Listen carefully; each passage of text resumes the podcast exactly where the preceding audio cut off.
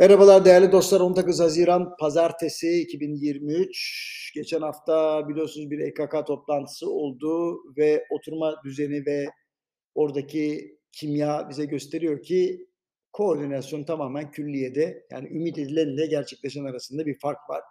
Anlaşılan şu ki ekonominin çatısı Cumhurbaşkanı Yardımcısı Yılmaz tarafından oluşturulacak.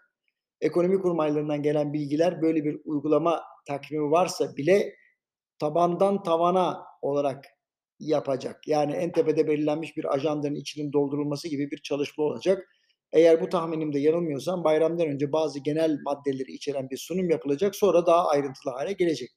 Şimdi bir ay içerisinde Muğla, Gaziantep, Kayseri, Bursa, İzmir ve Aydın illerindeki iş insanlarıyla görüşme fırsatı bulduğumda herkes artan maliyetler ve finansmana ulaşma sıkıntısından bahsetti.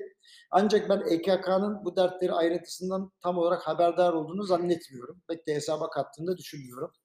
Daha önce pek çok ekonomi yönetimi tanıdığım vardı. Bu ekonomi yönetimindeki arkadaşlardan tanıdığım vardı. Hep şu uyarılarda bulunuyorum. Ayrıca meslek kuruluşlarına da şu uyarılarda bulunuyorum. Şimdi bir uygulama yapmışsınız.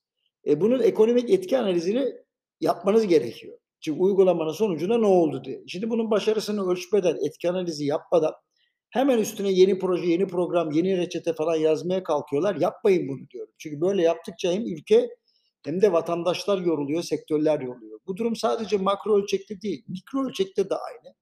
Yani belli bir kurum düşünün, şirket. Yaptığı uygulamaları sadece el yordamıyla ölçüyor. Hadi bir de bunu deneyelim diye. Sürekli strateji değiştiriyor. Ne oluyor? Personel tabii takipte zorlanıyor. Bir süre sonra boş vermişlik başlıyor. Bir kısmını görüyorum zaten. Şimdi stres başarı için gerekli. Tabii bir kısım insanların stres duyması lazım ama hedefleri belli olmayan ya da ölçülmeyen uygulamalar üzerinden baskı uygulamak doğru bir yöneticilik tarzı değil. Yani sürekli olarak hadi yapın dediğiniz zaman başarıyı sağlamak mümkün değil. Şimdi ekonomi yönetiminin bir kere şunu kabul etmesi lazım. Yetersiz uluslararası rezervleri kaynakla bularak değil, doğru para politikasıyla güçlendirecekler.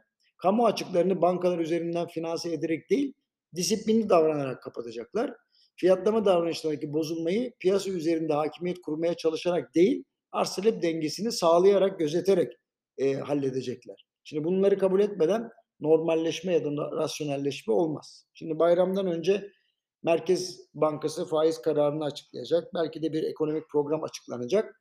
Yani büyük ihtimalle etkileyecek bunlar. Ya bu iki karar da etkileyecek. Yani hem ekonomik program açıklaması hem de faiz açıklaması ama arzu edilen yönde olmayacağına dair kanaatimi hala tutuyorum. Dolayısıyla hani çok fazla bir büyük beklenti içine girmemek lazım.